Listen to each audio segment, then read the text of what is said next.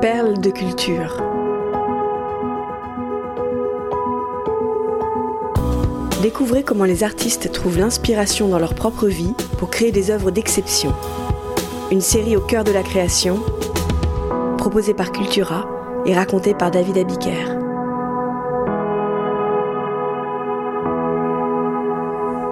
A Love Supreme de John Coltrane.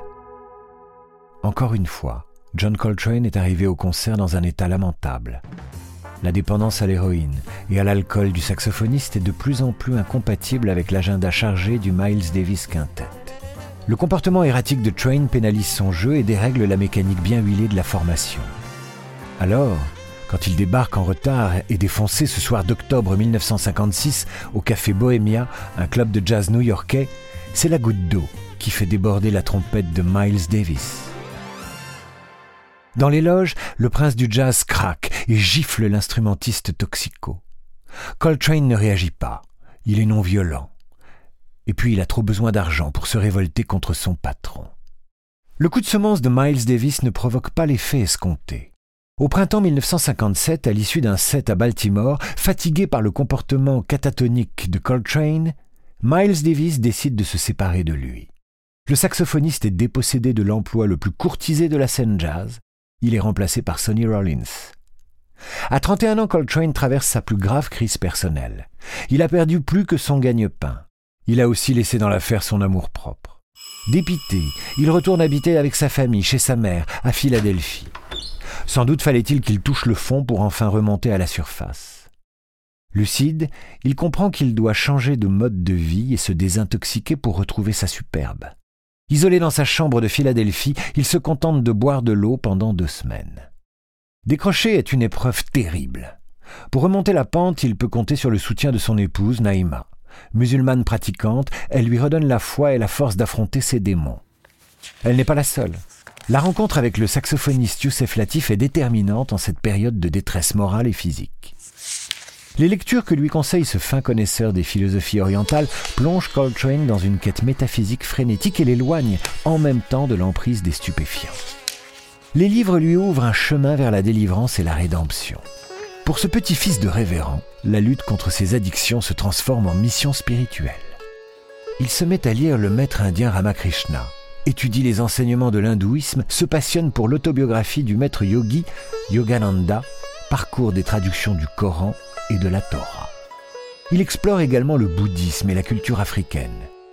Son objectif, déclare-t-il, est de vivre une vie véritablement religieuse et de l'exprimer à travers sa musique. La spiritualité devient la force motrice de ses compositions. Dans les notes de pochette qui accompagnent son chef-d'œuvre, A Love Supreme, enregistré sept ans plus tard, Coltrane revient sur cette révélation. J'ai connu, par la grâce de Dieu, un éveil spirituel qui devait me conduire à une vie plus riche, plus complète et plus productive. À ce moment-là, en signe de gratitude, j'ai humblement demandé qu'on me donne les moyens et le privilège de rendre les autres heureux par la musique. En 1964, John Coltrane est un autre homme. Un an plus tôt, il a quitté son épouse Naïma pour vivre avec Alice MacLeod, une pianiste talentueuse. Ils emménagent dans un vaste ranch dans le sud de l'île de Long Island, près de New York. C'est dans ce coin de paradis que naît le 26 août 1964 leur premier enfant, Arjuna John Coltrane.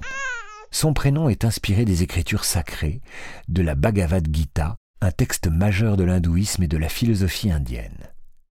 Quelques jours plus tard, c'est dans cette même maison que l'Américain trouve l'inspiration d'un nouvel album. Pendant cinq jours, il reste enfermé dans une des chambres d'amis à l'étage pour méditer. Il a pris avec lui une feuille de papier, un crayon et bien sûr son instrument. De temps à autre, le rugissement de son sax bouscule les plages de silence. Alice n'ose pas le déranger. John touche à peine au repas qu'elle lui apporte. Au bout d'une petite semaine, Coltrane finit par quitter son refuge. En l'apercevant dans l'escalier, Alice a l'impression de voir Moïse descendre du mont Sinaï. Il était si beau qu'il illuminait la pièce, se souvient-elle.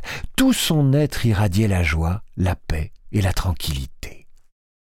Coltrane lui raconte qu'après des heures de méditation, la musique a surgi d'un seul coup.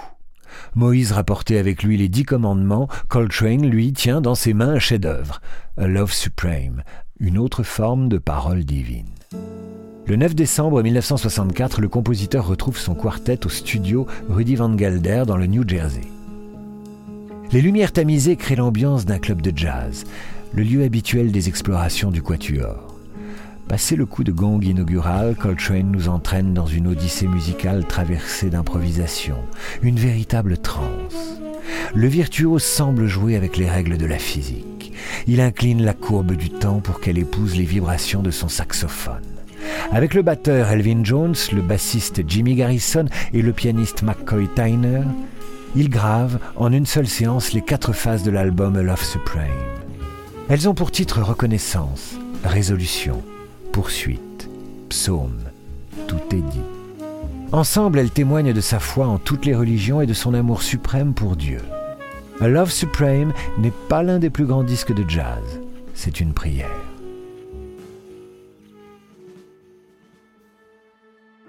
Post-scriptum. En 1966, quand un journaliste a demandé à John Coltrane ce qu'il voulait devenir dans les cinq prochaines années, celui-ci a répondu Un saint le révérend Franzo Wayne King a pris au mot le musicien décédé un an seulement après sa déclaration. Converti à Coltrane après l'avoir vu en concert, le révérend King a fondé la St. John Coltrane African Orthodox Church à San Francisco à la fin des années 60. Le pasteur considère l'album Love Supreme comme la pierre angulaire de son église. Tous les dimanches, lors de son service, il exalte la dimension spirituelle de la musique du saxophoniste lors d'une liturgie proche de la jam session free jazz.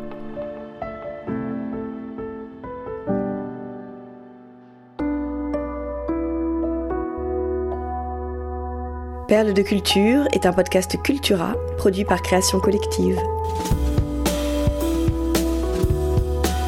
Texte de Julien Bordier, raconté par David Abiker.